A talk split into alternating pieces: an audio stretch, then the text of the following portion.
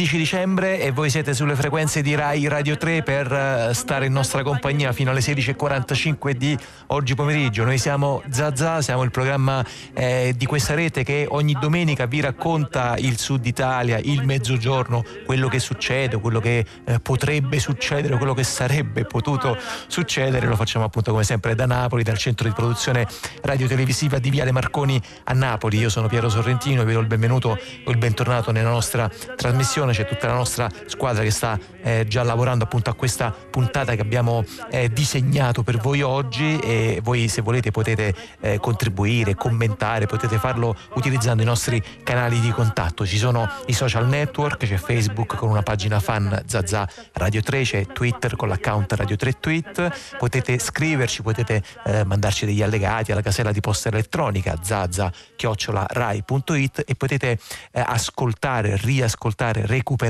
tutte le nostre trasmissioni oppure parti di essa sul nostro sito raiplayradio.it, appunto c'è il sito di Zazà all'interno del quale trovate tutti i nostri contributi, le rubriche, la rubrica di cinema di Goffredo Fofi, Bellezza e Bizzarria, la finestra sul Mediterraneo curata da Lea Nocera e troverete nelle prossime ore anche la prima conversazione con la quale apriamo questa puntata di oggi, di questa appunto domenica 15 dicembre. È una uh, puntata che si apre nel segno, nel nome di un grandissimo scrittore del, dell'Ottocento mondiale, Herman Melville, del quale è eh, ricorso il, eh, l'anniversario della nascita, il duecentesimo anniversario dalla, dalla nascita. E a Napoli è stato festeggiato, appunto New York, Herman Melville, il primo agosto 1819, a Napoli è stato festeggiato ieri al Teatro di Anna eh, con un ehm, incontro a buon compleanno Melville, appunto 200 anni, eh, che ha visto la partecipazione di scrittori, saggisti, giornalisti, giornalisti, c'è stato Pierluigi Rassano, c'è stato l'editore Alessandro Polidoro, eh, Cristina Ceminari, appunto sono gli editori eh, di, questo, eh, di, questa nuova riscoperta di due testi di Herman Melville che sono stati curati e tradotti da Gordon Poole che ci sta ascoltando al telefono e che saluto. Buon pomeriggio, grazie. Grazie a lei, buon pomeriggio. Gordon Poole, scrittore, saggista, studioso, vive nel nostro paese, in Italia, da almeno dalla metà degli anni 50, dal 1957. Dal 1975 insegna letterature anglo-americane all'Università Orientale di Napoli. Allora, Gordon Poole, dicevo, queste due nuove pubblicazioni di eh, Alessandro Polidoro editore. La prima si intitola Napoli al tempo di Re Bomba e la seconda è John Marr e altri marinai. Ce le vuole un attimo presentare? Di che cosa eh, si tratta? Che cosa potremmo leggere in questi due libri? Sì, beh, Napoli, cominciamo con Napoli ai tempi di Pompa eh sì. perché siamo a Napoli. Certo. Io quando sono arrivato a Napoli trovai questo, un, un libro, un giorno, si chiama Diario in, in italiano, sarebbe il Journal o Melville's Trip, cioè il giorno, uh, diario di viaggio, di viaggio sì. eh, curato da Guido Botta e lessi con interesse il fatto che Melville era arrivato in Italia, cioè in particolare a Napoli nel 1857 e io nel 1957 e questo fu un fatto che mi intrigò. Cento anni tondi insomma. Anche perché lui arrivò in mezzo al carnevale e era venuto a questo insomma e rimase una settimana, una settimana che però ha lasciato una profonda impressione eh, su di Melville. Ed è diventato, eh, io sono arrivato nel mezzo delle feste di piedi grotta, però diversamente da lui non avevo capito, mi avevano detto che i napolitani erano un po' come dire esuberanti e quindi eh, dicevo ma questo proprio sopra le, le, righe. E poi dopo ho capito anch'io che era una festa. Quindi avevo tutte queste introduzioni questo affin, un senso di affinità e mm, mi sono messo a leggere questo poema che mi eh, ha fatto una certa impressione, ho fatto le ricerche e ho trovato evidenze della sua presenza negli archivi di Stato dove veniva eh, interrogato sulla nave perché in quell'epoca gli americani erano un po' in, sospettati di essere troppo amici con i britannici e forse addirittura eh, che complottavano votassero eh, per il rovescio del re di Napoli che era Ferdinando, detto re bomba. Anche questo mi intrigò. Re bomba lo chiamarono perché aveva eh, bomba, sparato i cannoni a Messina e così ha meritato questo, questo soprannome.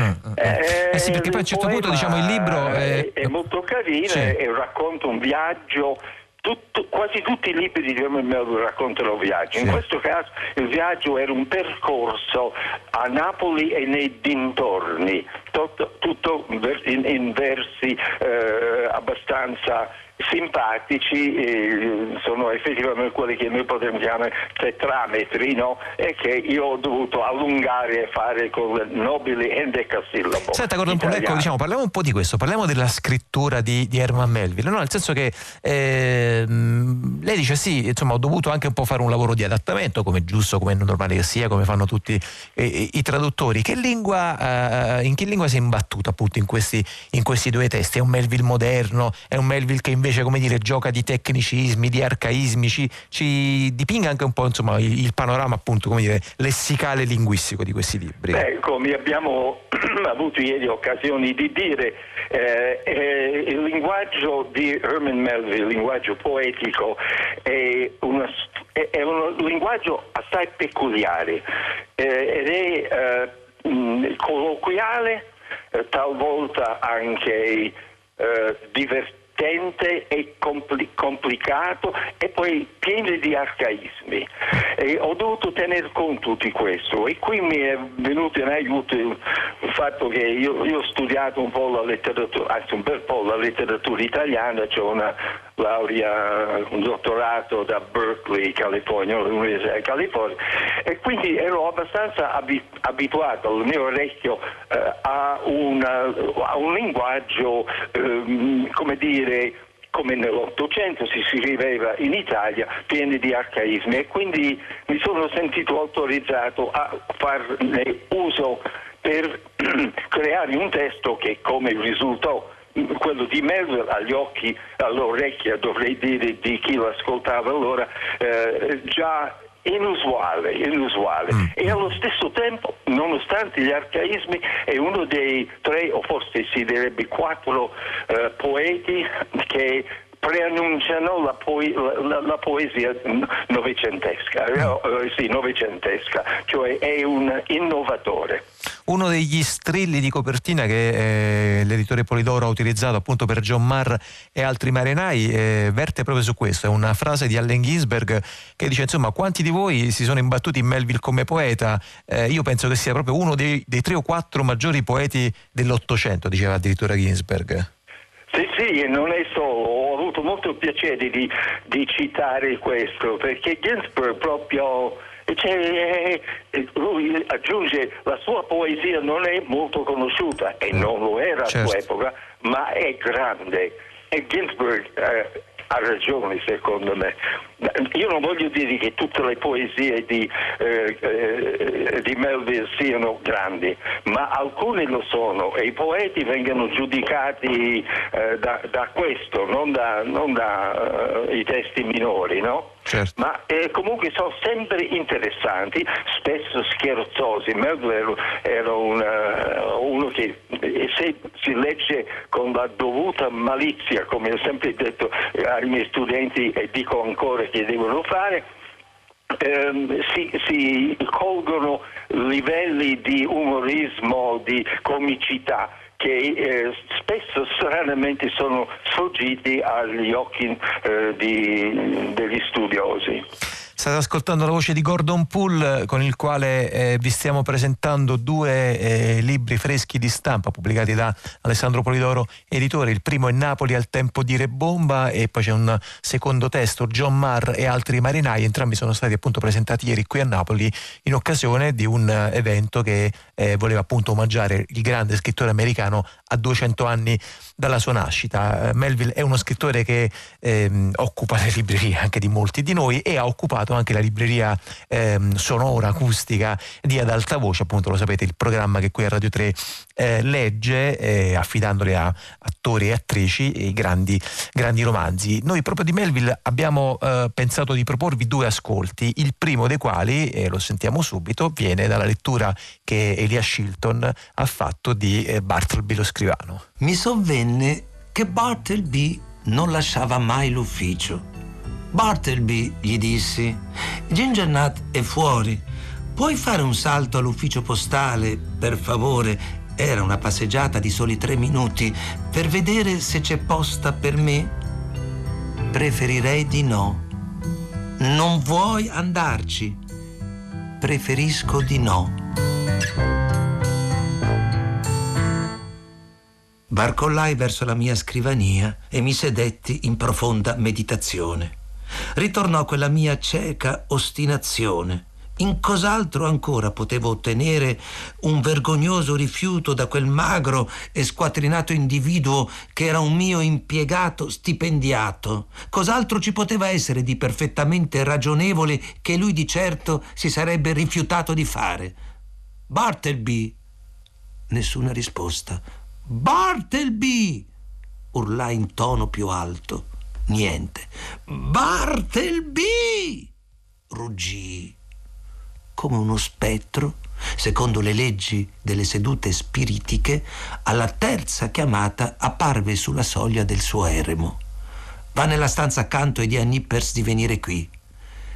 Preferirei di no, scandì in tono ossequioso e lento, poi suavemente sparì. Molto bene, Battleby, commentai in tono placidamente severo e contenuto che suggerisce l'intento irremovibile di ricorrere al più presto a qualche terribile punizione. Al momento avevo una mezza intenzione, ma poi nell'insieme, visto che era quasi l'ora di cena, pensai che fosse meglio per quel giorno inforcare il cappello e tornare a casa, versando in uno stato di grande perplessità e turbamento. Devo confessarlo? La conclusione dell'intera faccenda fu che ben presto diventò un dato acquisito che nel mio ufficio un giovane e pallido scrivano di nome Buttleby occupasse una scrivania, copiasse per me al prezzo corrente di 4 centesimi al foglio un centinaio di parole, ma fosse in perpetuo esentato dal riscontrare il lavoro eseguito, compito né vero demandato a Turkey e Nippers, vista e considerata la loro indubbia superiorità di acume. Inoltre, il suddetto Battleby non doveva mai essere inviato per alcun motivo a sbrigare la più banale commissione di qualsivoglia genere e per quanto implorato di svolgere una tale mansione, era ormai noto urbi e torbi che avrebbe preferito di no. In altre parole, si sarebbe rifiutato. Punto. E questa era la voce di Elia Shilton che vi abbiamo proposto in un eh, estratto dalla lettura che appunto Shilton ha fatto eh, per ad alta voce di Bartleby lo scrivano. Noi siamo eh, al telefono con Gordon Poole che ha tradotto e curato eh, due nuovi testi di Herman Melville, John Marr e altri marinai e Napoli al tempo di, di Rebomba. Senta Gordon Poole, restiamo ancora un po' sulla questione delle traduzioni. No, adesso abbiamo appena sentito appunto Shilton che leggeva eh, una, una pagina alcune pagine di Bartleby lo scrivano. Ehm, si ricorda c'era stata la nuova traduzione, per esempio, anche di Gianni Celati qualche anno sì, fa. Con la avrei preferenza, avrei preferenza di, no, di no, che era molto più famoso. deferente, molto più come dire, formale del preferirei di no delle, delle, traduzioni classiche. E questo, per esempio, si rispecchia anche molto, è una cosa che si ritrova molto, per esempio, nelle traduzioni di Moby Dick. Moby Dick è stato tradotto da moltissimi traduttori, da moltissimi scrittori, Pavese, Cesarina Minoli e così via. Ecco, lei eh, adesso ce n'è stata una nuova, se non mi ricordo mai, di Ottavio, Ottavio, Ottavio Fatica qualche, qualche, tempo fa da Inaudi. Sì, Lei, sì, per esempio, intanto quale consiglierebbe? Anche il Natale. Ah. Ah. Beh, io Natale, quello di Natale ah. è un'opera di, di, di, studio che è veramente approfondito e eh, ricco di, anche di interpretazione. Sì. E poi il linguaggio eh, sta, lui è stato criticato per questo e diceva ma, ma, non hai scritto qualcuno, io non dico il nome, dico il peccato, senza dire il peccato. Comunque l'ho accusato di aver scritto non nella lingua eh, colloquiale. Eh, ma Natale, eh, chi lo critica avrebbe dovuto saperlo, Melville non scrive in quella lingua che vuoi tu. Lui scrive in una lingua di cui Natale in particolare ha fatto un'ottima resa, secondo me. Io poi non sono italiano, ma comunque eh, un'ottima resa in traduzione.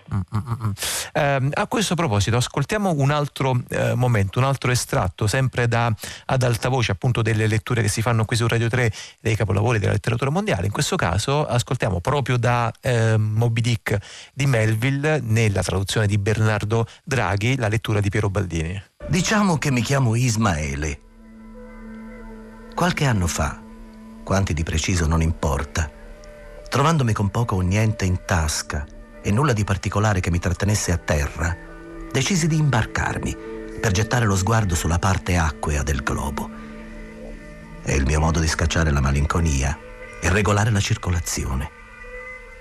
Ogni volta che sento le labbra contrarmisi in una piega amara, ogni volta che sulla mia anima scende un umido, pioviginoso novembre, ogni volta che mi scopro a fermarmi senza volere davanti ai depositi di bare e accodarmi a ogni funerale che incontro, e soprattutto quando l'agitazione prende il sopravvento tanto da richiedere i più saldi principi morali per non scendere subito in strada e strappare il cappello di testa ai passanti, beh, allora capisco che è arrivato il momento di mettermi in mare, prima che posso.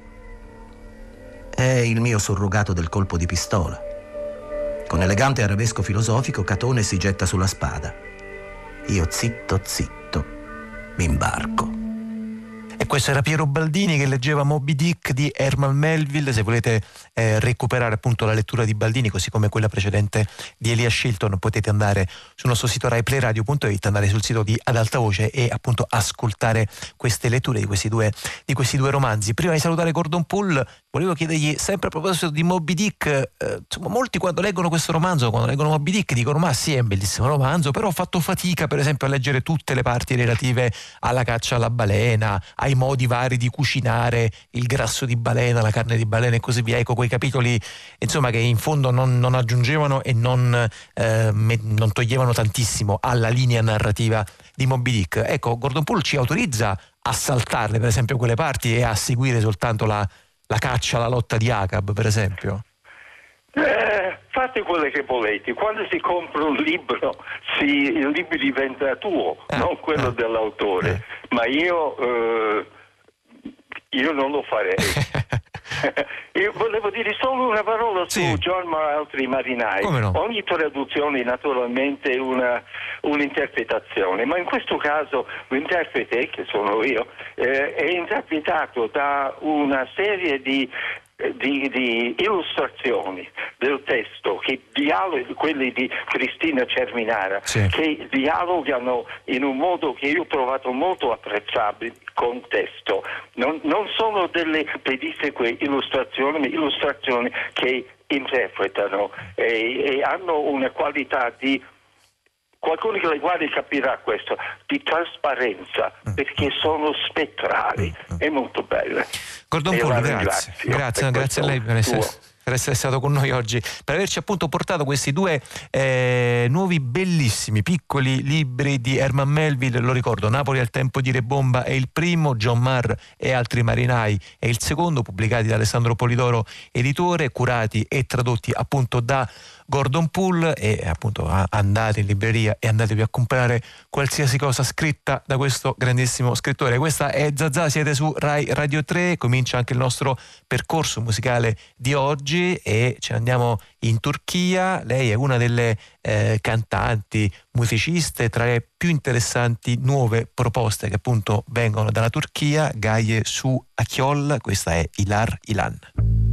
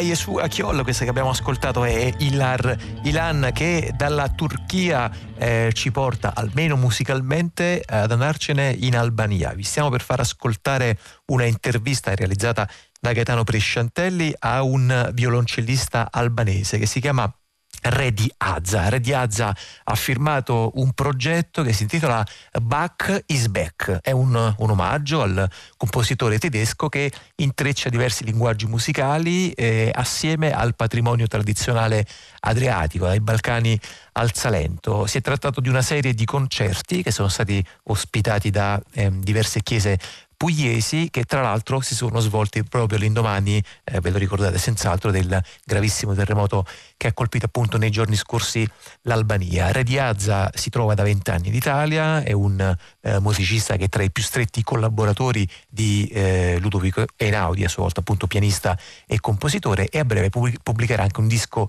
da solista che ha appena inciso per l'etichetta Real World. Eh, allora ascoltiamo la voce di Re Diazza al microfono di Gaetano Presciantelli. Ci troviamo a Bari, siamo in compagnia di Redi Haza, un violoncellista albanese di nascita, italiano da quanti anni? Da 21 anni ormai. Sono arrivato nel 98 se non mi sbaglio, sì. Era già un artista quando è partito dall'Albania? Eh, stavo studiando, sì, ho iniziato mh, il percorso della musica diciamo a età di sei anni e ho iniziato subito a studiare il violoncello, mia madre eh, è stata insegnante di violoncello per uh, otto anni. E così insomma c'è iniziato questo percorso con la musica, questo amore che oramai cioè, continua sempre a a, a, stare a fianco a me, a stare dentro di me. Torniamo a quel 1998, eh, l'anno in cui ha scoperto l'Italia. Che cos'era all'epoca l'Italia per un giovane musicista? Allora, eh, partiamo un po' prima perché noi con l'Italia abbiamo dei rapporti ancora prima del 98, insomma cioè siamo cresciuti con l'Italia, c'è mio padre, io mi ricordo da piccolo che eh, in maniera artigianale faceva queste antenne di televisione per prendere, per vedere ovviamente dall'altra parte che cosa c'è e molti, molti eh, hanno imparato l'italiano eh, tramite la televisione. Però per quanto riguarda l'arte e l'insegnamento della musica, che differenze ha notato tra la preparazione di un giovane musicista eh, nato in Albania e la formazione che possiamo ricevere qui, nella formazione per esempio dei conservatori italiani. Diciamo sono due scuole totalmente diverse, no, diverse. noi eh, veniamo un po' dalla scuola vecchia russa per il fatto che, eh, come dicevo nel regime, ehm, eh, noi mandavamo molti, eh, molti eh, ragazzi giovani a, apprendere eh, l'arte in Russia o in Bulgaria, in tutta diciamo, la zona rossa, ex rossa.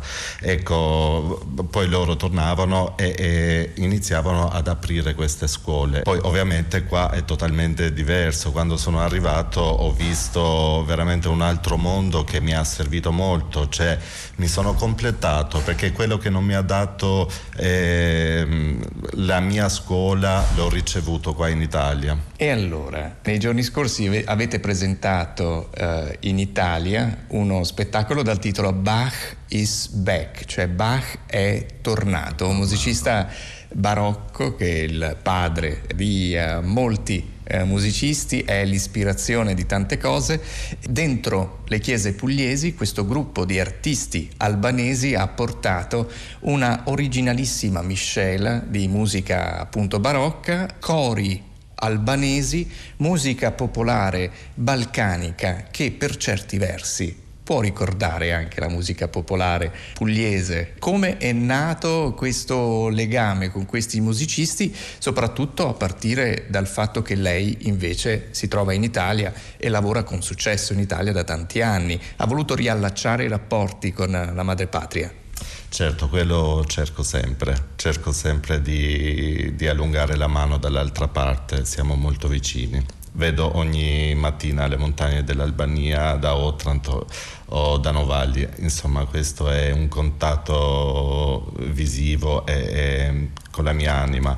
Bakis Beck posso dire che è un gioco di parole. Back is back cioè, è tornato ma non è andato mai. Cioè, io parlo di me, questo autore, questo genio della musica, padre soprattutto di tutti i violoncellisti direi.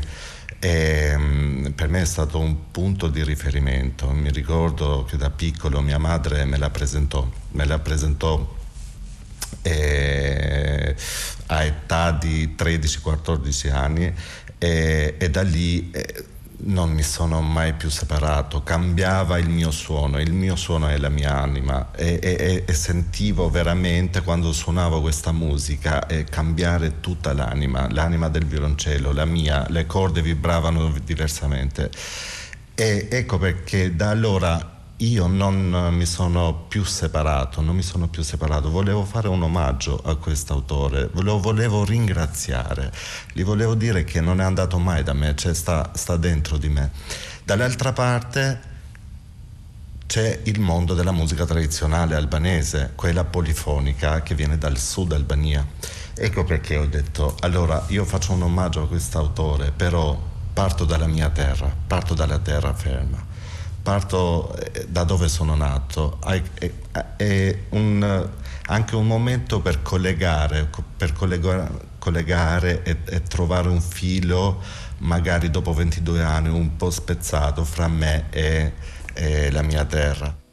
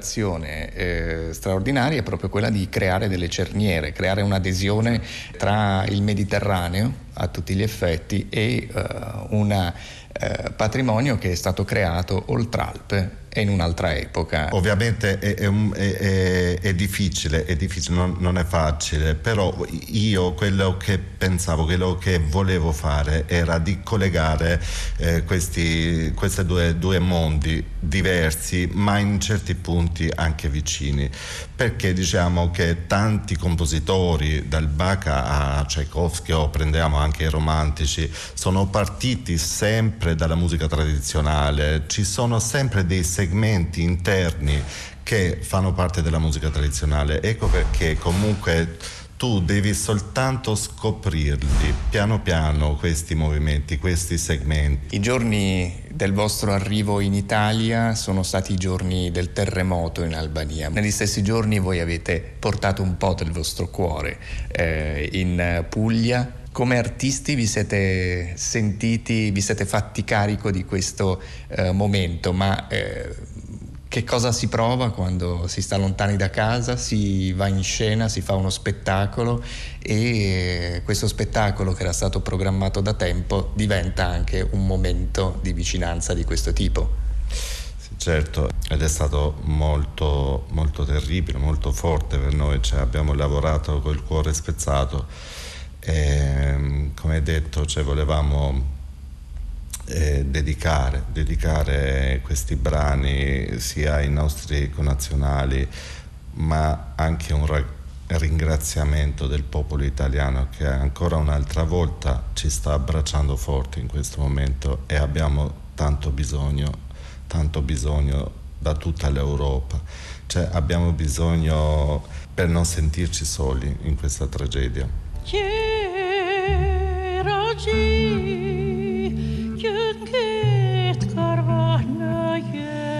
summer.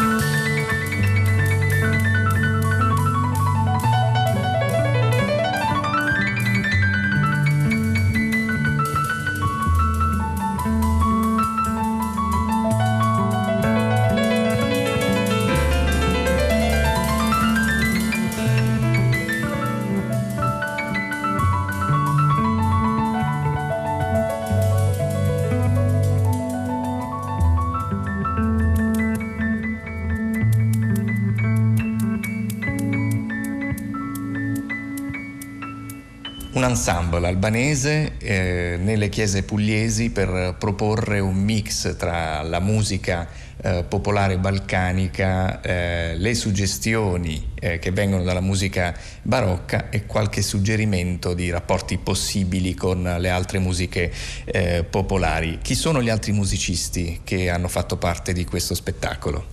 Ehm, in questo progetto c'è eh, Giorgio Salicandro che insieme a fianco a me eh, abbiamo scritto questo progetto eh, a quattro mani.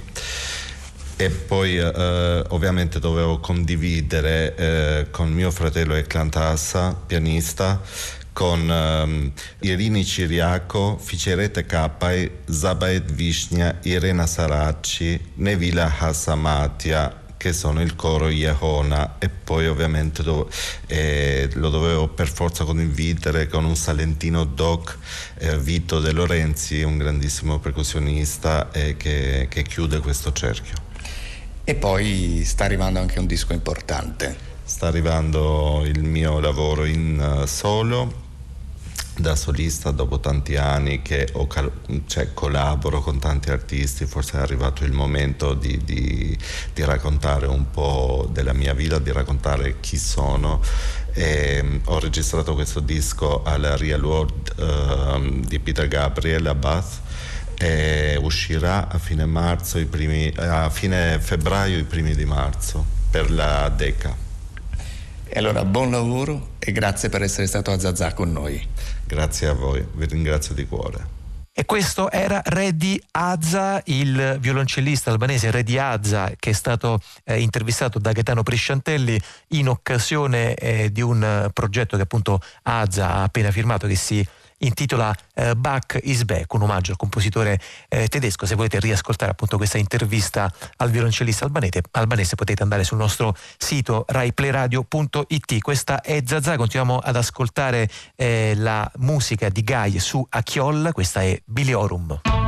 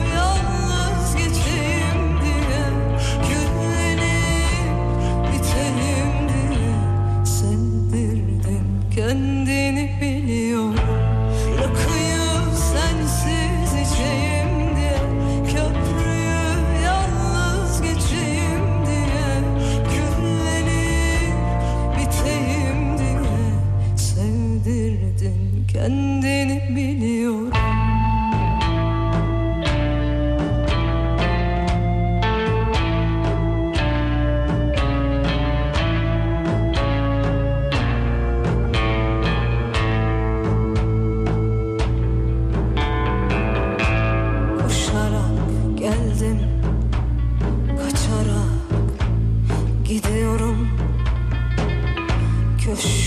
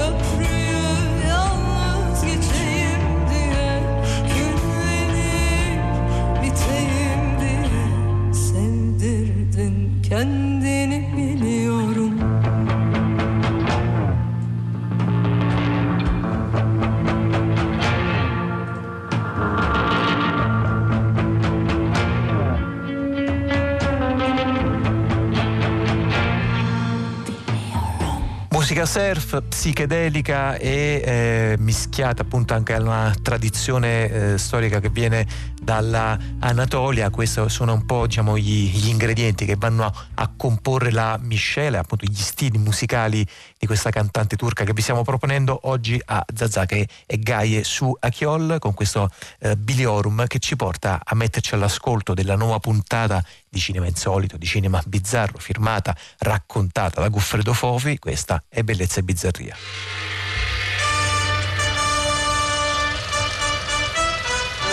Con voi, sottotitolo italiano Trincea d'assalto di Sam Peckinpah 1978.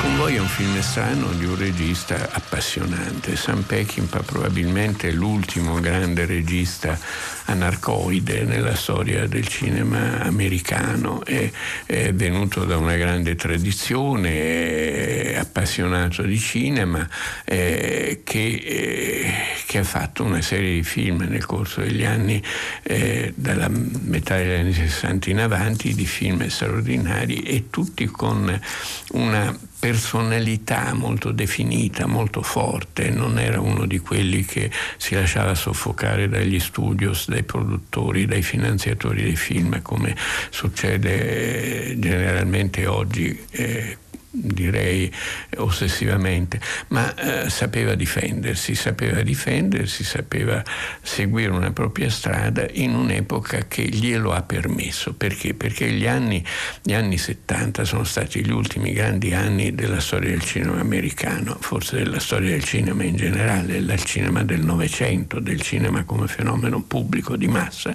Perché? Perché Hollywood era in crisi con... Eh, i nuovi mezzi tecnici che spuntavano come funghi, con, era assediata e quindi i produttori permisero, eh, per continuare a conquistare un pubblico di massa, permisero a dei giovani di inventare un cinema di fatto nuovo. Molti di loro venivano dalla televisione, come Arthur Penn, un grandissimo regista, e altri venivano, venivano da, da, da, dal cinema miserabile fatto con tre soldi con Roger Corman, produttore per eh, delle, dei circuiti assolutamente minori di, di, di distribuzione e, e, comunque erano giovani che amavano sperimentare, erano giovani di una leva che aveva visto anche i film di Godard, che sapeva del, che cos'era la Nouvelle Vague, insomma che una leva di un grande rinnovamento che speculare a quello che c'era nella società americana in quegli anni, che sono gli anni delle rivolte, gli anni, gli anni del Vietnam. Ecco, Peckinpah per esempio in convoi, in filigrana si sente il Vietnam.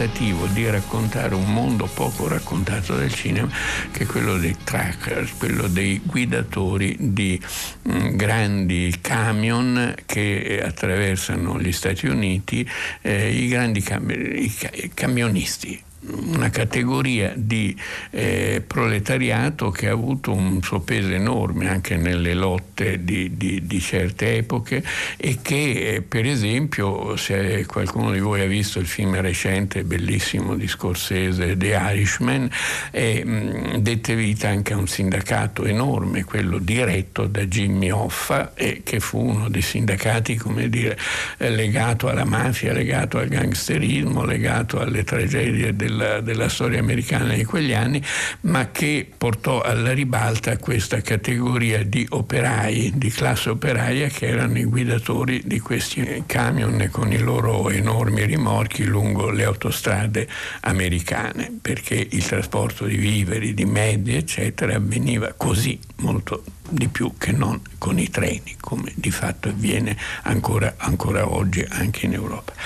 Allora, Convoy racconta i camionisti gente brutale, gente anche tremenda, gente capace di tutto, perché devono, sono pagati anche in rapporto a quello che riescono a fare, alla, alla loro velocità e quindi nascono lungo le autostrade d'America, nascono amicizie, rivalità, confronti, eccetera, e nascono anche odi, anche mortali, tra camionisti e polizie.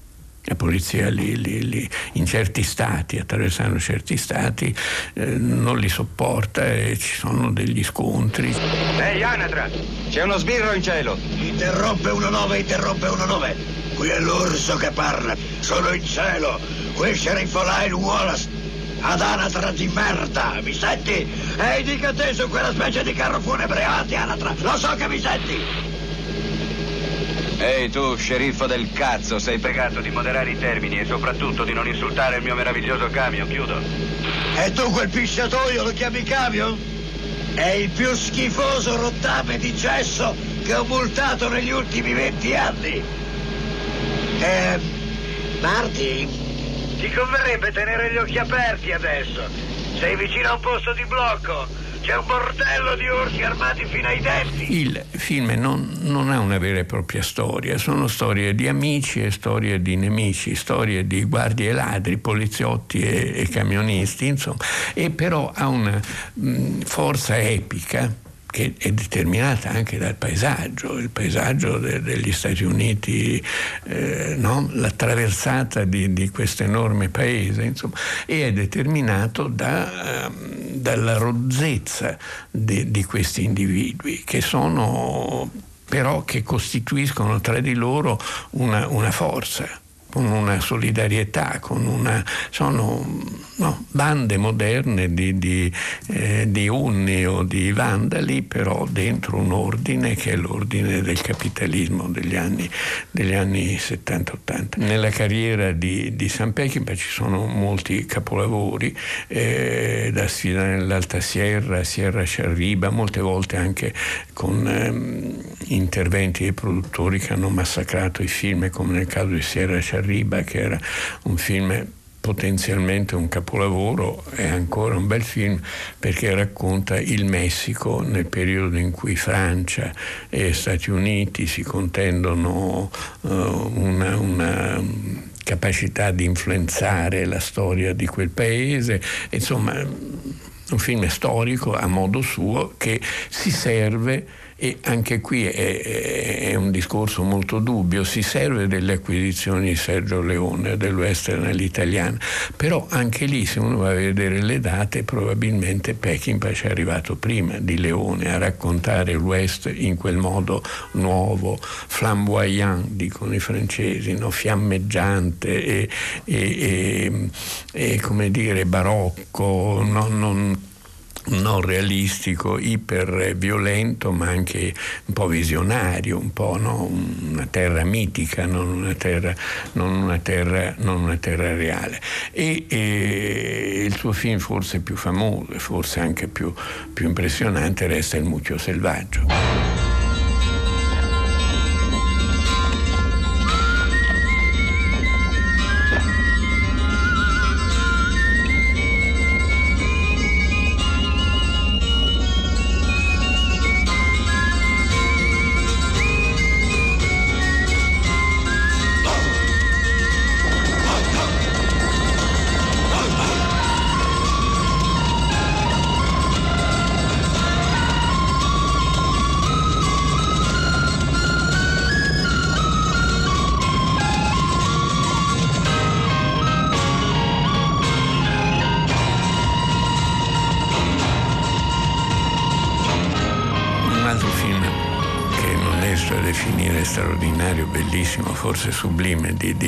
San Peckinpah e Billy Kid, un film che trovai entusiasmante anche per la musica di Bob Dylan, ne confesso, ma eh, che è la storia di, di, di, uno sceriffo che insegue un giovane bandito eh, nel West, ma un West reinventato, un West che è il mondo del capitalismo che è il mondo e che è la società in cui eh, si viveva negli anni 70-80 in America. Lo sceriffo Pat Garrett è un personaggio più tragico del giovane Billy the Kid perché è uno che viene anche lui dalle rivolte e ha accettato di entrare dall'altra parte, ma non con convinzione profonda, per cui sente anche una solidarietà con Billy e Kid, come dire, lo ammazza ma eh, soffrendone in qualche modo. E è questa contraddizione che rende il film così potente, perché non c'è il bene e il male. C'è un male di cui tutti siamo partecipi, eh, in cui però ci sono delle persone che hanno il ricordo del sogno di una possibilità di una vita migliore, di un mondo migliore e quelli che invece ci hanno rinunciato da sempre o che semplicemente sono dei servi e dei criminali. Pat! Io so dov'è il kid! Te lo dirò quando sarai lungo disteso per terra. Saranno le ultime parole che sentirai! take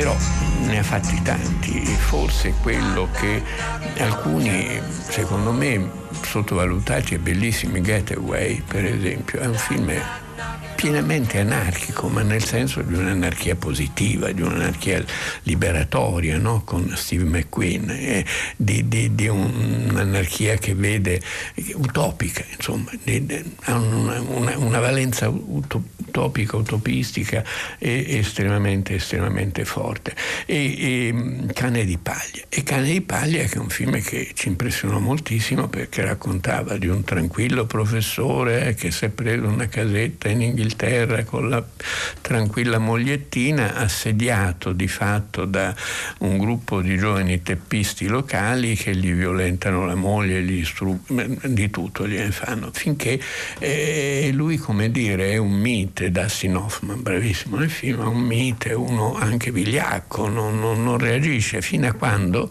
anche quando gli stuprano la moglie, non reagisce di fatto. Quando reagisce? Quando gli assediano la casa.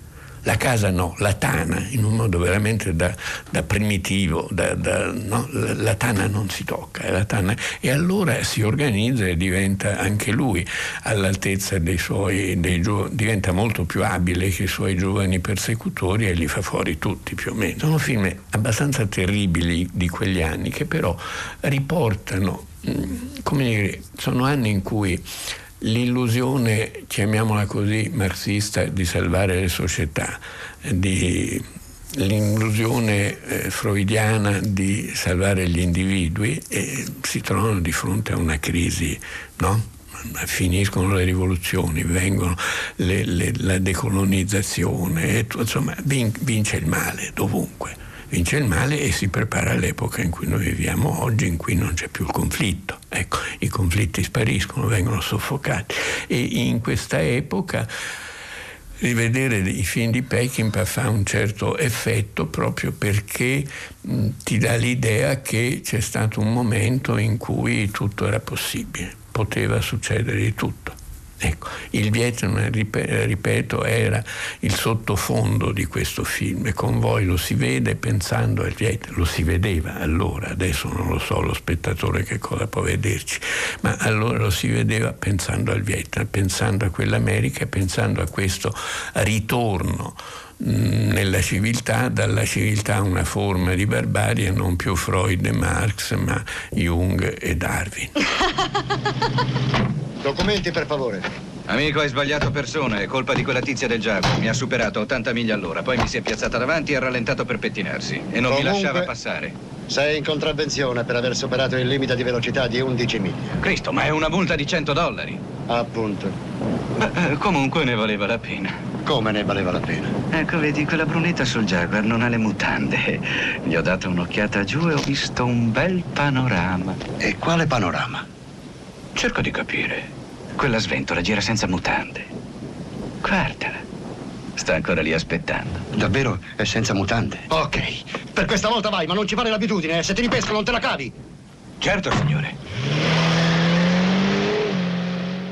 E questa era la nuova puntata di Bellezza e Bizzarria. Goffredo Fofi torna a raccontarci il suo eh, cinema, un cinema che ci consente appunto anche poi di scoprire, almeno per quel che mi riguarda vale così, molte ehm, cose che mi erano completamente passate sotto, eh, sotto gli occhi senza averle mai appunto viste e, e sto scoprendo molte cose. Questo Convoy Sam Peckinpah invece lo, lo conoscevo molto bene, Sua Maestà Sam Peckinpah 1978. Se volete ascoltarlo o riascoltarlo basta andare sul nostro sito raiplayradio.it, c'è la eh, rubrica, la sezione dedicata alla rubrica di cinema di Goffredo Fofi, Bellezza e Bizzarria, dove appunto potete scaricare, riascoltare tutti i racconti di eh, cinema che eh, Goffredo Fofi fa ogni volta, ogni domenica qui su Zazà. Eh, abbiamo ascoltato qualche brano prima di Gaie su Achiolla, appunto una musicista che mescola molto, che ibrida molto, che ha molto viaggiato soprattutto, ha una formazione antropologica e qualcosa di simile forse ci può tornare utile per il nostro prossimo eh, spazio, che sì, che ha a che fare con la musica, con il modo in cui la musica riesce a rompere i confini, a rimescolare gli stereotipi, a fare in modo che noi stessi eh, ci guardiamo con gli occhi di qualcun altro, con gli occhi di qualcuno che ci guarda da fuori. C'è un musicista calabrese che ci sta ascoltando al telefono che è Peppe Voltarelli che è proprio reduce da una eh, piccola tournée in Africa, è stato in Madagascar fino a qualche giorno fa per una serie di concerti, tre, anzi forse addirittura quattro, adesso ce lo facciamo raccontare bene da Peppe Voltarelli che intanto saluto, buon pomeriggio. Buon pomeriggio. Ben trovato Peppe Voltarelli appunto musicista, cantante, è stato, è stato premio Tenco, l'abbiamo ospitato molte volte qui in trasmissione eh, da noi a Zazà, eh, al quale chiedo sì di raccontarci Peppe, intanto cioè, che sei andato a fare in Madagascar? Hai fatto una serie di concerti, ti sei eh, messo sui palcoscenici, ma in realtà poi neanche tanto palcoscenici perché poi hai suonato in posti anche insomma abbastanza strani e divertenti e ti hanno ospitato, va bene, credo tu sia stato ospite dell'istituto eh, insomma, di, di, di, cultura, no? correggimi se sbaglio, sei stato sì. ospite del consolato anche eh, italiano ad Antananarivo, ma soprattutto hai eh, portato la tua musica e hai fatto in modo, come dicevo prima, che la tua musica venisse riformulata, remixata, ripensata proprio da quei musicisti lì locali.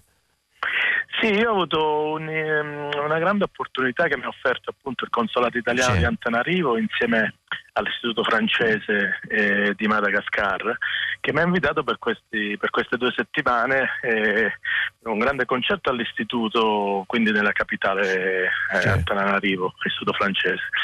E poi altre, un altro concerto all'Alliance Française di Anzirabè, che è la seconda città del paese, e poi una festa, una festa finale con, con, tutta la comunità eh, mescolata di italiani, francesi, malgasci eh, ed è stata molto bella. In più in queste, in queste settimane ho avuto anche l'opportunità di fare uno show eh, ad un liceo francese di Antanarive e, e, e, un altro in una Maison des Enfants che è una onlus italiana che lavora in Madagascar che mi ha invitato a, a fare un incontro da loro. Sì, la cosa Questa per te è stata, eh, insomma, credo la prima volta, no? tu giri molto il mondo, soprattutto il Sud America, sei oltre che cantante sei anche attore, ehm, racconti molto appunto anche nelle tue canzoni, nella tua attività, eh, la comunità meridionale, calabrese in particolare, che va in giro per il mondo, però è la prima volta che per esempio sei andato a suonare eh, in Africa, in Madagascar, Carmelo in particolare? Sì, è, la, è, stata la prima volta che sono andato in Africa e devo dire è stata un'esperienza molto forte. E è stato molto bello soprattutto collaborare con musicisti del posto, quindi il mio spettacolo era fatto di canzoni mie, però c'era sempre una seconda parte in cui invitavo degli ospiti malgasci a suonare con me e quindi ho avuto l'opportunità di conoscere Mami Bastà, cantautore di Anzirabè, ho avuto l'opportunità di conoscere Bolo che è un giovane rapper della capitale, Più Leon, eh, musicisti eh, che hanno arricchito e hanno anche trasformato un po' la mia musica. No? Abbiamo persino fatto una versione di un pezzo mio in, in malgascio che è risultato poi la chiave che apriva tutte le porte eh, sì, di un paese comunque eh, complicato, un paese eh, con grandissime difficoltà economiche, però mh, veramente di una grandissima umanità e di, di, accoglienza. Senti, appunto, Peppe, ce lo stavi dicendo, no? un paese grande, complicato, attraversato, se non, insomma, se non l'ho visto male, da almeno 20 o po- poco meno di 20 etnie differenti, insomma, che sono sì. ehm, difficili poi sempre da, da, da armonizzare. E ci sono, mi pare, anche pochi italiani, no? se, non, se non sbaglio. Sì, diciamo la presenza italiana è piuttosto piccola, mm. no? e, ci sono molti italiani al nord che lavorano col turismo, specialmente a Nosibè che diciamo, è questa perla turistica che sta sul, sull'oceano e poi ci sono un po, di, un po, di, gente che lavora nella capitale, in tutto il paese, nelle infrastrutture, nella, nell'agricoltura soprattutto, ma non è una grande comunità, ecco, la grande comunità è quella francese, francofona, che comunque mantiene ancora una presenza costante nell'isola, soprattutto nell'istruzione, attraverso le scuole, attraverso eh, ovviamente tutte le, le, iniziative di carattere culturale. Considera che in Madagascar ci sono 25 alleanze francesi. È come dire che in, in Eritrea ci, ci, ci, magari ci sarebbero state 25 istituti di cultura, ecco, sì, cosa sì, che sì. probabilmente per noi è un po' complicato da accettare, però devo dire questa, questo tipo di, di, relazione è stata molto interessante per me perché è un paese, come ti dicevo prima, un paese dove mancano moltissime infrastrutture, c'è problemi con l'elettricità, con l'acqua, con le strade eh, Senti, con la scolarizzazione. Eh, cioè eh, sì, perché tra l'altro eh, mi, mi, mi, raccontavi appunto in una insomma, piccola conversazione che abbiamo fatto prima di questa, di questa, nostra intervista, mi raccontavi che lì per esempio addirittura la scuola è a pagamento, anche la comunità. Sì, sì anche la scuola pubblica è a mm. pagamento, quindi considera che c'è un salario medio di 2 dollari al giorno per cui chiaramente pochissima gente può permettersi di mandare i figli a scuola. E infatti in, queste, in questo tipo di, di realtà che, che, molte onlus e ONG internazionali lavorano per garantire ai ragazzi come questa Maison des Enfants che ho visitato, garantire comunque l'accesso a scuola, il dopo scuola, aiutano le mamme, considera che è un paese che è giovanissimo, cioè io in due settimane avrò visto 5-6 anziani per la strada, cioè sono tutti giovani, bambini che lavorano, il tasso di lavoro minorile è altissimo. Quindi sai, arrivare dall'Europa e poi tornare in Europa è stato veramente un, un, un, bel salto. Eh. Un mi, bel dicevi, salto e... mi, mi, dicevi che per esempio hai conosciuto anche un ragazzo, vabbè, insomma, napoletano, ma sì. importante, che eh, lavora proprio appunto in questa onlus che, che, di cui mi parlavi prima, appunto questa Maison des Enfants. Sì. Sì, la Maison de Saint-Fan è un'onlus romana e ho conosciuto questo ragazzo di Napoli che si chiama Salvio Di Lorenzo che mi ha invitato una sera, ci siamo conosciuti in un club di Antanarivo e mi ha detto guarda io, io, ti, io so che tu sei qui per suonare perché non ci vieni a trovare? Quindi un paio di giorni dopo sono stato in questa Gran, questo grande asilo diciamo, dove loro ospitano più di 150 ragazzi, bambini e hanno costruito da poco cosa, un laboratorio informatico dove, eh, dove, dove gli, li avviano all'informatica e soprattutto gli garantiscono eh, un pasto e gli garantiscono anche vestiti e, e dopo scuola, insomma, a loro e anche alle mamme. Quindi ho fatto questa specie di concerto che è stato un po' stato un po' memorabile, insomma, hanno accolto questi cartelli, benvenuto mister Voltarelli, sembrava di arrivare all'aeroporto, no? bellissimo, ci sono i video su internet. E questo è stato un momento molto bello. E, e, dall'altro canto il concerto all'Istituto francese, che è stata poi la serata sì. principale di tutto il tour, è stata bella perché cantare insieme a loro è stato un momento in cui quella, è successa quella magia per cui la sala di un teatro diventa, diventa il pianeta, no? diventa il posto dove non c'è più nessuna barriera, quindi cantavamo in malgascio, cantavamo in italiano. Senti, Persino eh, c'è stato. sì, c'è stato? No, c'è stata persino una versione straordinaria di O Sole Mio fatta con Eh, infatti questo ti volevo chiedere, cioè, come dire, tra le mille versioni che sono state fatte di Io Sole Mio, ho letto che ne, avete fatta una con strumenti insomma, tradizionali malgasci praticamente. Sì, perché c'è questo Pio Leon che è un eh, musicista di Tanarivo che suona uno strumento che ha costruito il padre, è una specie di arpa da tavolo, uno zitar, cioè un nome particolare. E quando appunto l'ho invitato sul palco ho detto guarda, cioè, l'importante per me era capire loro cosa sapessero della musica italiana e quindi lui è partito subito con la melodia di Sole Mio, ho detto guarda cominciamo la seconda parte con Sole Mio e poi Bolo che è un rapper famoso in, in, eh, in Madagascar perché fa il telegiornale rappato alla televisione, quindi è una specie di star.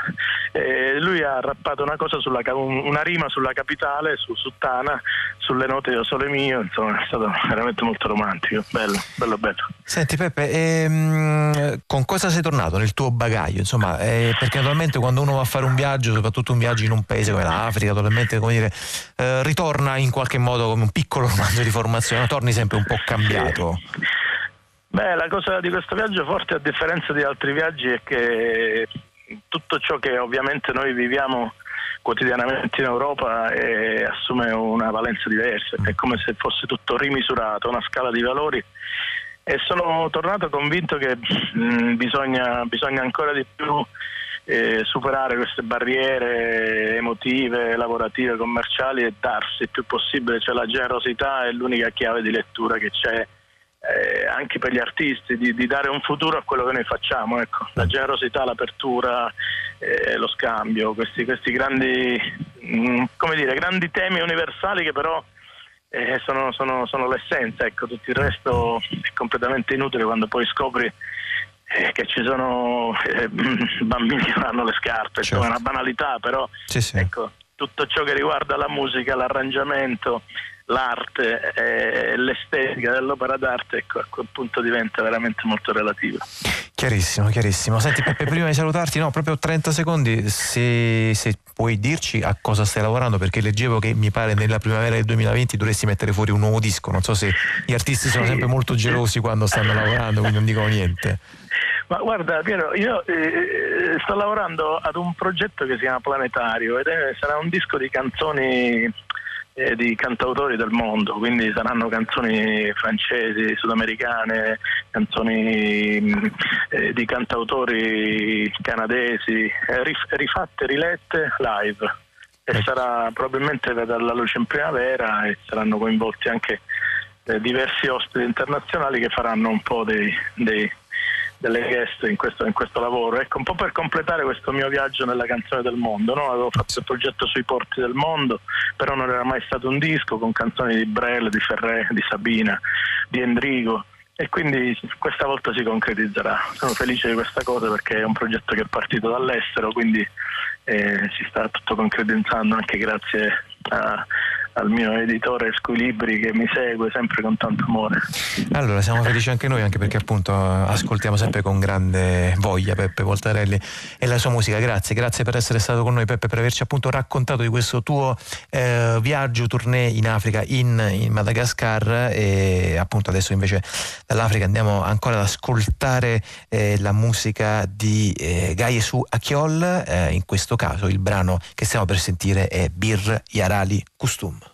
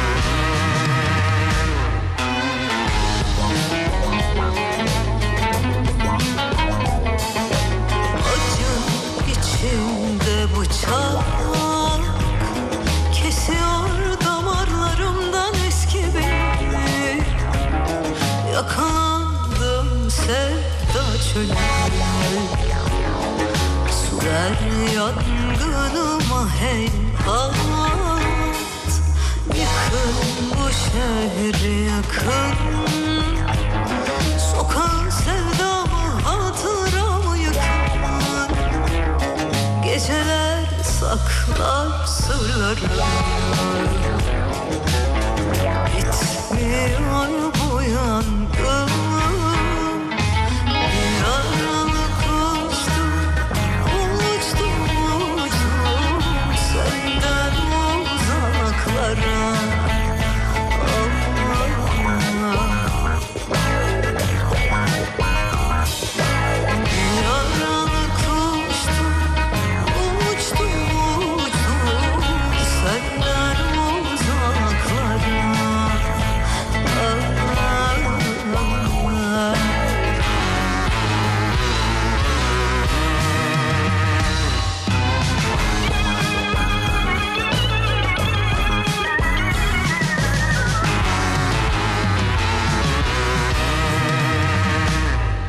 Era eh, Gaie su Achiol, abbiamo ascoltato Bir Yarali eh, appunto lo diciamo un po' prima, anche ehm, parlando con Peppe Voltarelli, questa eh, musicista Gaie su Achiol che si nasce a Istanbul, gira molto, gira fin da piccola, suo padre eh, che si chiama Muzzafer eh, si occupa di pittura, eh, fa spesso tappa a, a Trebisonda, appunto un centro culturale portuale ehm, e Gaia Suachiol in effetti prende moltissimo appunto da questa sua ehm, dromomami- dromomania, la, la- la voglia di viaggiare, lo spostamento continuo che fa eh, grazie alla sua, alla sua famiglia e, perché appunto poi comincia a studiare antropologia, comincia, comincia a studiare antropologia e- ed è una eh, branca di studio che fornisce a questa musicista appunto proprio uno stimolo per mettere assieme molti sguardi, molte eh, sonorità, molte suggestioni e questo poi si sente moltissimo appunto ascoltando i brani come avete avuto modo di fare oggi qui a Zazà di, di Gaia e Suochiol che naturalmente fondono la tradizione anatolica ma eh, li mescolano con moltissimi stili musicali i più disparati. E mh, prima parlavamo del fatto che appunto il sud Italia con Peppe Voltarelli, in questo caso la Calabria di Peppe Voltarelli, prova a diventare anche un po' il centro del mondo, o perlomeno dal mondo, eh, nel mondo prova a spostarsi, prova a muoversi, prova ad aprire il suo sguardo verso altri lidi, altri porti, altri stimoli, è qualcosa che in effetti è successo anche in quest'anno, eh, sempre al sud Italia, a Matera in questo caso. Matera, lo sapete, che è stata capitale della cultura europea nel eh, 2019, proprio in questi giorni praticamente si stanno ehm, tenendo gli eventi conclusivi di questo lungo anno, di questo lungo calendario che ha visto eh, la, la, città eh, di Matera eh, protagonista, eh, ci sono state molte cose, sarà anche il caso appunto a un certo punto poi di fare, di fare dei, dei, bilanci, vedere che cosa è successo, che cosa, fun- che cosa, ha funzionato, che cosa invece poteva essere, poteva essere migliorato. Sta di fatto che appunto la nostra rete, tra l'altro Radio 3 ha seguito, ha raccontato, ha spinto anche per la, per la candidatura di Matera, è stato anche un punto un un, un posto eh, che ha mh, eh, raccolto appunto tutte le suggestioni che proprio intorno a questa eh, candidatura si erano, si erano coagulate. dicevo appunto in questi giorni si stanno tenendo gli eventi eh, conclusivi, Radio 3 sta seguendo con molti collegamenti appunto ehm, queste attività. E soprattutto sapete che la nostra rete ha tenuto una specie di piccolo come dire, calendario nel calendario, le nostre lezioni materane, lezioni materane eh, che potete trovare naturalmente riascoltabili integralmente direttamente sul nostro sito, il nostro portale raiplayradio.it, il sito di, di Radio 3 e nei giorni eh, scorsi avete avuto modo di ascoltare per esempio a Uomini e Profeti, anzi proprio ieri un riascolto di una eh, di queste lezioni, la lezione eh, Re Bibbia Matera come un respiro di libertà. Eh, queste lezioni materane si erano aperte naturalmente un po' come eh, gioco forza, come giusto che sia, proprio perché Zazà è un programma che si occupa di Sud Italia, proprio con un piccolo speciale che avevamo curato noi di Zazà con Domenico De Masi, saggista, sociologo, e Mimmo Borrelli, eh, drammaturgo e attore che si erano incontrati appunto proprio a Matera nella bellissima Casa Cava eh, sul sud Italia, un ragionamento appunto su splendori e miserie della, della cultura meridionale. E anche noi oggi vi proponiamo un piccolo estratto appunto da questa, eh, di questa lezione, di questa prima lezione materana con Domenico De Masi e con Mimmo eh, Borrelli nella Casa Cava di Matera e a un certo punto ehm, Domenico De Masi, eh, sollecitato da una mia domanda rispetto all'autonomia mm, regionale, alla cosiddetta autonomia regionale differenziata che qualcuno, eh, lo sentirete in particolar modo appunto Gianfranco Vieste aveva chiamato la secessione dei ricchi, come ascoltate appunto in questo frammento di questo incontro con Domenico De Masi, beh, il punto di vista di De Masi invece è forse un po' più eh, complesso, perlomeno un po' più spiazzante appunto rispetto alla lettura che ne, che ne ha, dato, che ne ha dato Gianfranco, Gianfranco Viesti, appunto sollecitato questa mia domanda, eh, Domenico De Masi eh, rispetto all'autonomia regionale differenziata rispondeva così.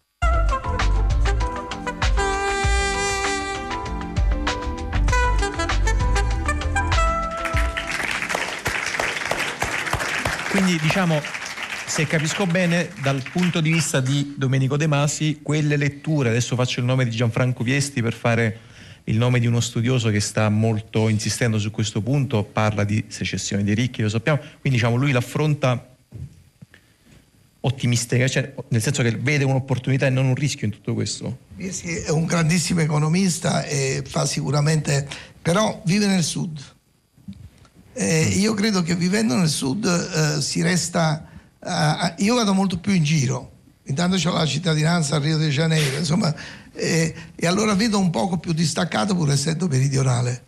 io credo che questo eh, no, non possiamo, ripeto, se è una corsa che stiamo facendo eh, non possiamo chiedere all'avversario fermati perché sennò io non ce la faccio eh, lo, lo, trovo ingiusto. E trovo però d'altra parte che se noi ne discutiamo così come stiamo facendo, questa può essere finalmente l'occasione buona per dire diamoci da fare. Perché guardate, Matera lo ha dimostrato finora. Io non so cosa farete in quest'anno, ma quest'anno è un'occasione straordinaria e non è un'occasione che vi è stata data da... Se l'è meritata Matera perché era in, era in lizza con altri e non ha detto a quegli altri fermatevi perché noi dobbiamo vincere, ha vinto di suo, non so se è chiaro.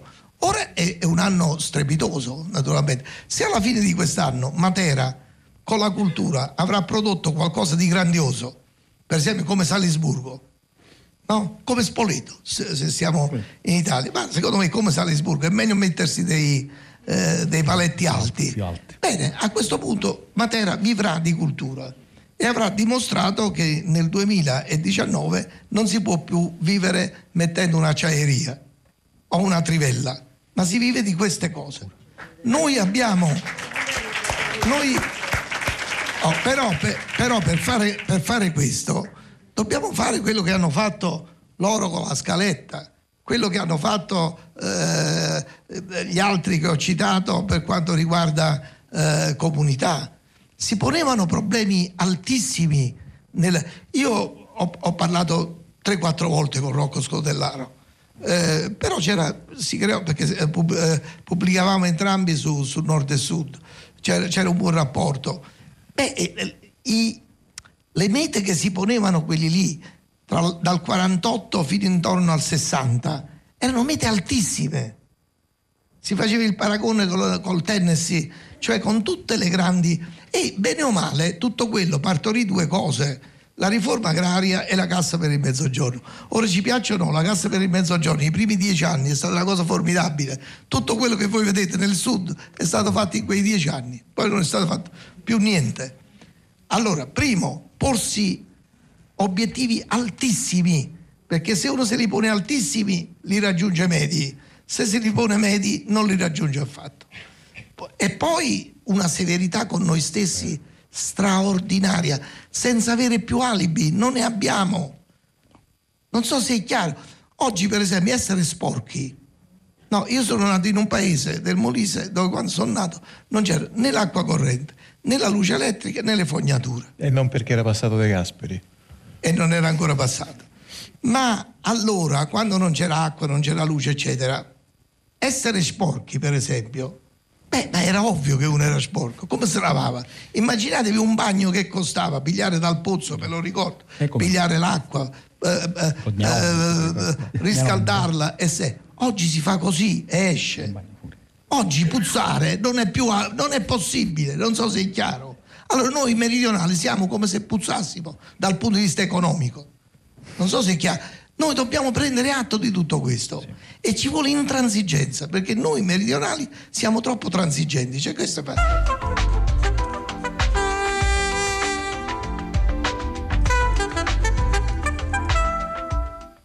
E questa che avete ascoltato era appunto la voce di Domenico De Masi con il quale eh, aprivamo il ciclo di Radio 3 eh, delle, delle, lezioni materane, ciclo che tra l'altro si eh, chiude dopodomani, dopodomani a Matera naturalmente, alla Casa Cava eh, in via San Pietro Barisano appunto a Matera, martedì 17 dalle ore 19 alle ore 20 e 30 eh, il direttore di questa rete Marino Sinibaldi incontrerà Sabino Cassese appunto in, un, eh, in una lezione appunto conclusiva che sarà intervallata, inframezzata dagli interventi musicali di Gianna Racamato, mezzo soprano, da Gianvito Ribba che è al basso, Loredana Paulicelli al, al pianoforte, appunto una lezione intitolata eh, Le questioni meridionali. E, ehm, questo per quel che riguarda appunto le nostre lezioni materane, lezioni materane di Radio 3 che ve lo ricordo potete come sempre eh, scaricare, riascoltare sia in streaming che in podcast sul nostro sito raiplayradio.it. Questa è Zazà eh, con la quale continuiamo ad ascoltare la musica di questa musicista turca che è Gaye Suakiol.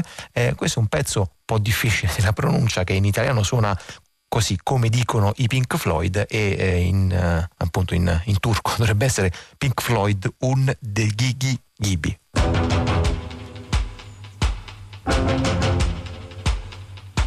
thank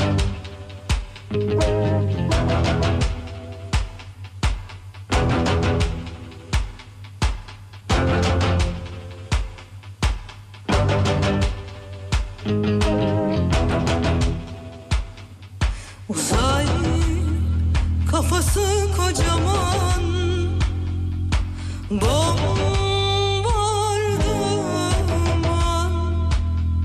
Beni sakladı o küçük gezegen. Darmaduman Yakıyor güneşimi yakıyor. Keskin bıçaktan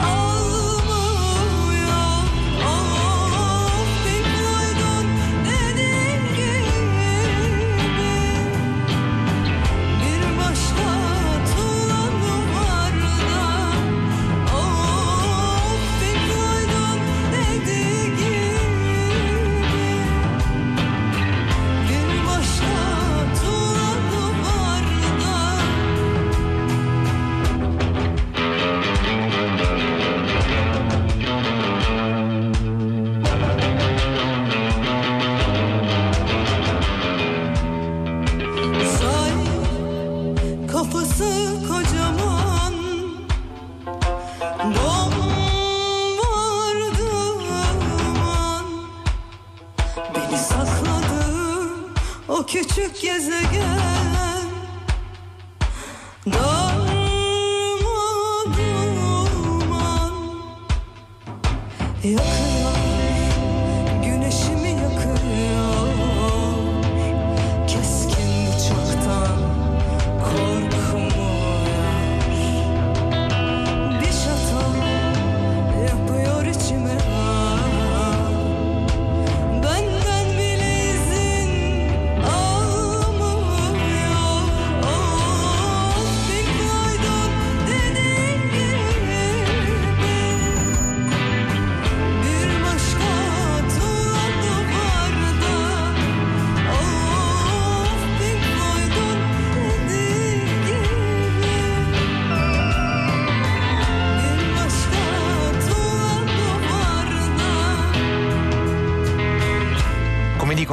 Floyd, Pink Floyd un de Dighi Ghibbi, lei è Gaia su Achiol che eh, ci porta all'ultimo spazio della nostra domenica pomeriggio eh, che eh, si apre sulla nostra finestra, la nostra finestra sul Mediterraneo, firmata da Leano Cera.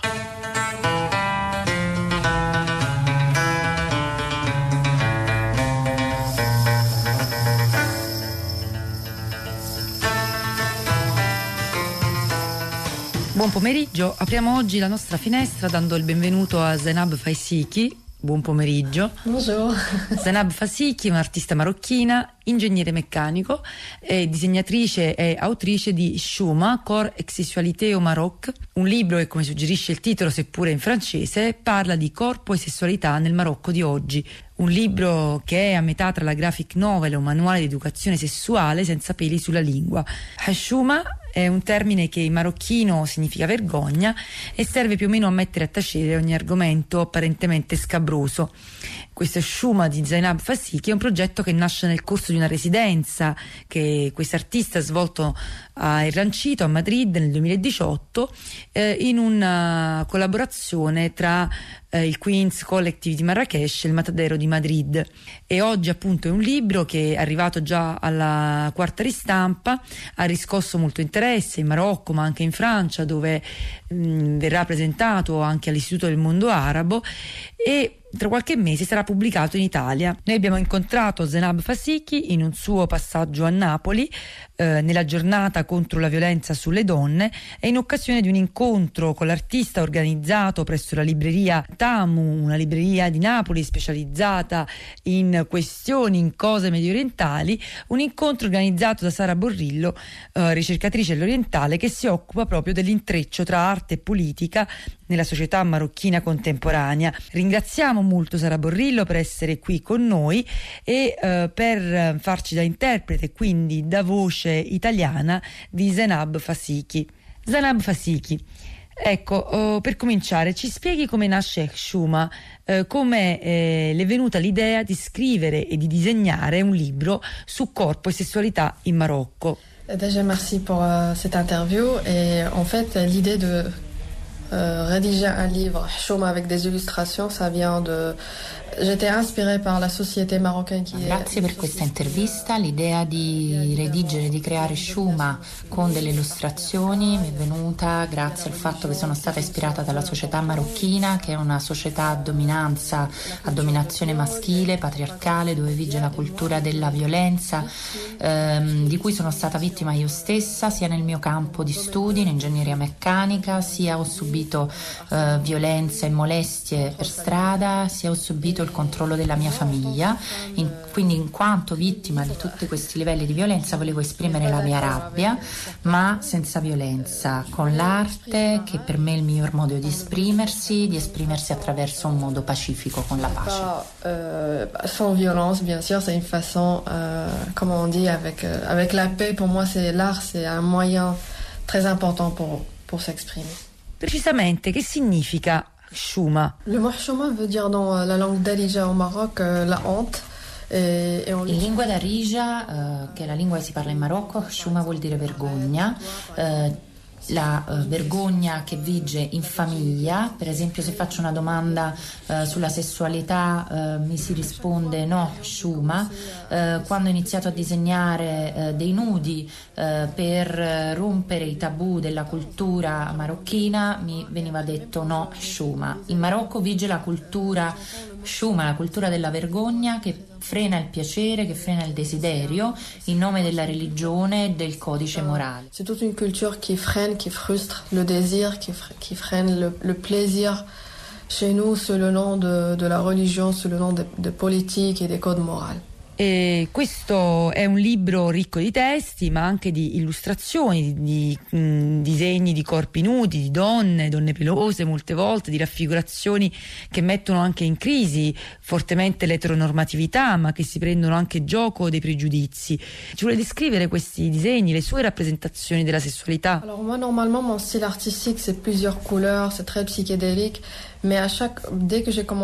Normalmente il mio stile è molto psichedelico, con molti colori, mentre invece quando ho iniziato questo progetto Shuma nel 2018 ho iniziato a utilizzare dei colori molto neutri, quindi bianco e nero, eh, per raffigurare una neutralità di genere rispetto al colore di pelle, ma poi ho aggiunto il rosso, che è il colore che simboleggia la violenza, violenza che colpisce eh, le donne, ad esempio con il divieto anche di abortire, con l'IVG, mm, rispetto rispetto doveroso della verginità e che colpisce anche le persone omosessuali e LGBT, ehm, per cui ho deciso appunto di usare il rosso come colore eh, che simboleggia la violenza. Ogni volta che eh, voglio eh, toccare un tema tabù utilizzo il rosso nei miei disegni, ad esempio ce n'è uno, un disegno di una ragazza che è in bici eh, con il sangue rosso che le cola a raffigurare il fatto che perde la sua verginità eh, appunto in bicicletta, questo per raffigurare uno dei casi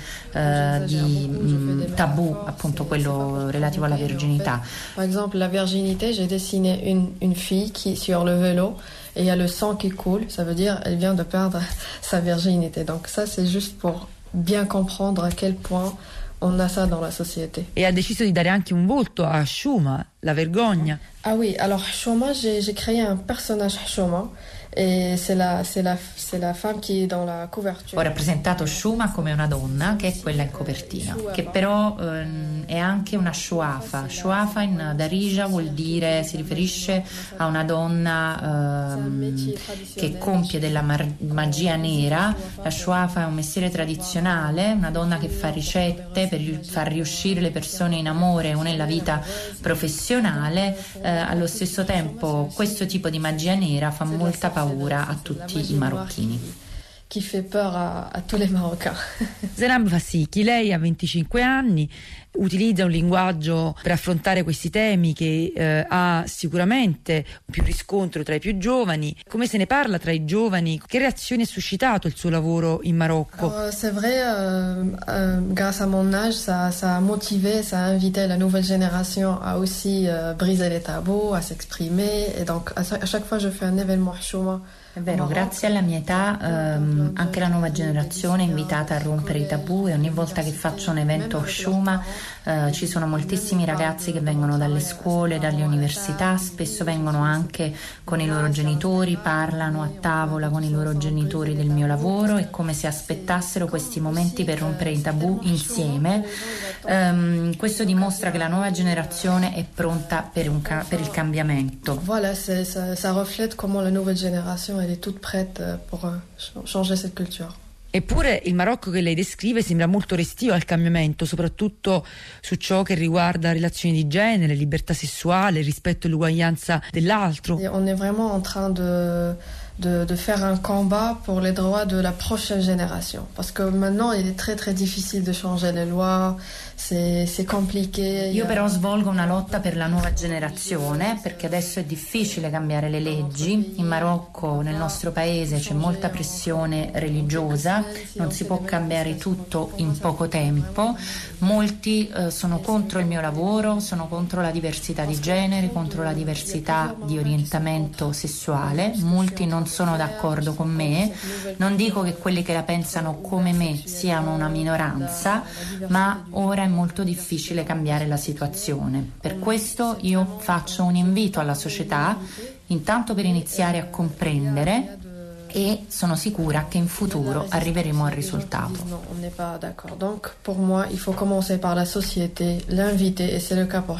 J'invite la société à comprendre ça et après au futur Nonostante le difficoltà, le aggressioni, gli insulti, nonostante abbia ricevuto molte, eh, molti insulti, molte aggressioni e, e, nonostante numerose difficoltà, lei abita a Casablanca, ha deciso quindi eh, di rimanere in Marocco eh, al di là anche delle eh, probabilmente di, di, opportunità che si sono aperte eh, in Europa. Eh, che significa per lei vivere nel suo paese? Alors, euh, j'ai plein d'amis qui, qui, vivent comme ça. Ils sont tous aux États-Unis, en Europe. Mais moi, en fait, euh, j'adore euh, l'environnement où je suis née, où j'ai grandi. J'adore la culture, j'adore la nourriture marocaine, l'environnement, le climat, ma famille. Molti amici che vivono così in Europa e negli Stati Uniti Eh, ma io adoro il contesto in cui sono nata, adoro il cibo del Marocco, il clima, la mia famiglia. Qualche tempo fa mi sono anche chiesta dove avrei voluto vivere, ma poi ho riflettuto che non volevo lasciare il mio paese, non voglio dare soddisfazione a uh, chi pretende che debba essere io a cambiare, non voglio adattarmi io alla società è la società che deve adattarsi a me, non bisogna lasciare gli altri decidere come una persona deve vivere, molti artisti soffrono eh, e non riescono a difendersi, perciò stiamo facendo questa lotta per le libertà individuali, molti come me soffrono e per questo bisogna risolvere tutto questo. Persone qui, qui, qui, qui vit comme moi n'arrive pas à se défendre et, et pour moi c'est un peu égoïste de, de laisser tomber ce combat parce que il y a plusieurs personnes comme moi qui, qui souffrent et, et, il faut commencer à, à résoudre ça. Abbiamo parlato molte volte nella nostra finestra di, eh, dell'opera di disegnatori del, dei paesi arabi, abbiamo parlato di festival dedicati al fumetto, eh, di collettivi che, e, e, di collettivi e di riviste eh, di eh, fumetti. Che rapporti ha lei con appunto altri collettivi di disegnatori, di fumettisti? Pour tout ce qui est bande dessinée, je travaille toute seule, mais de 2014 à, à, à 2017, j'étais avec le collectif euh, Skafkaf. C'est un collectif de bande dessinée euh, eh, marocaine eh, basée a Casablanca e per tutto ciò che fumetto lavoro eh, da sola, ma dal 2014 al 2017 ho lavorato con il collettivo di fumetto Skif Kif di Casablanca, dove ho iniziato la mia carriera, non ho studiato arte. Lì si faceva un lavoro di critica politica e di tutta la questione sessuale in Marocco. Eh, è stata davvero una scuola per me poi nel 2018 ho creato il collettivo Women Power per le giovani marocchine artiste, è un collettivo connesso con il movimento MeToo perché io in primis ho subito molte molestie e capisco la sofferenza che molte donne artiste uh, subiscono. Uh, con questo collettivo abbiamo organizzato diversi eventi, abbiamo organizzato eventi di cortometraggi, di fumetti con uh, degli artisti professionisti. L'idea è quella di restare in contatto, di restare stare connesse, scambiarci idee, scambiarci possibilità di lavorare insieme in dei progetti. Um, restiamo unite, abbiamo bisogno di essere unite, altrimenti questo è molto difficile come lavoro. On reste contact après les événements et comme ça on aide l'une d'autre à, à avoir des boulots, des projets. Et euh, pour moi c'est très très important parce que on a besoin d'être unis, sinon c'est, très difficile. Ringraziamo molto Zenab Fasiki per essere stata qui con noi, molte grazie anche a Sara Borrillo il eh, progetto che ha dato corpo al libro Shuma ha una pagina web www.hshouma.com vi consigliamo di andare a vedere le pagine sui social web dell'artista Zenab Fasiki di cui troverete traccia anche sulla nostra pagina web e sui nostri social.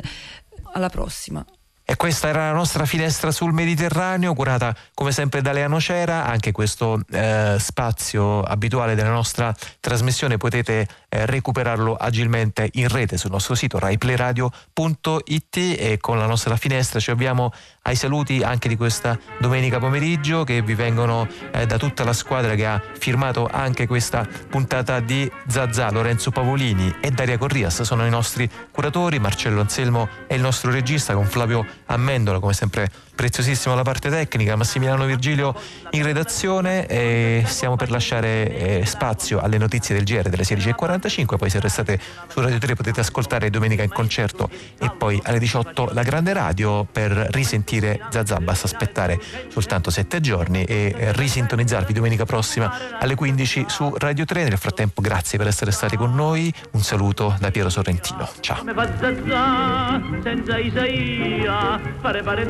Senza che l'ho perduta in me chi ha trovato a Zazà la riportassi a me. Chiamala a trovare su facciamo presto chiamala a incontrare con la banda in testa. Utazà, utazà, utazà, tutto quanto è ma grida Zazà, Isaia sta qua, Isaia sta qua, Isaia sta qua. Zazà, zazà, zazà, zazà, zazà Che tempo fa per trovare? Io senza te non posso stare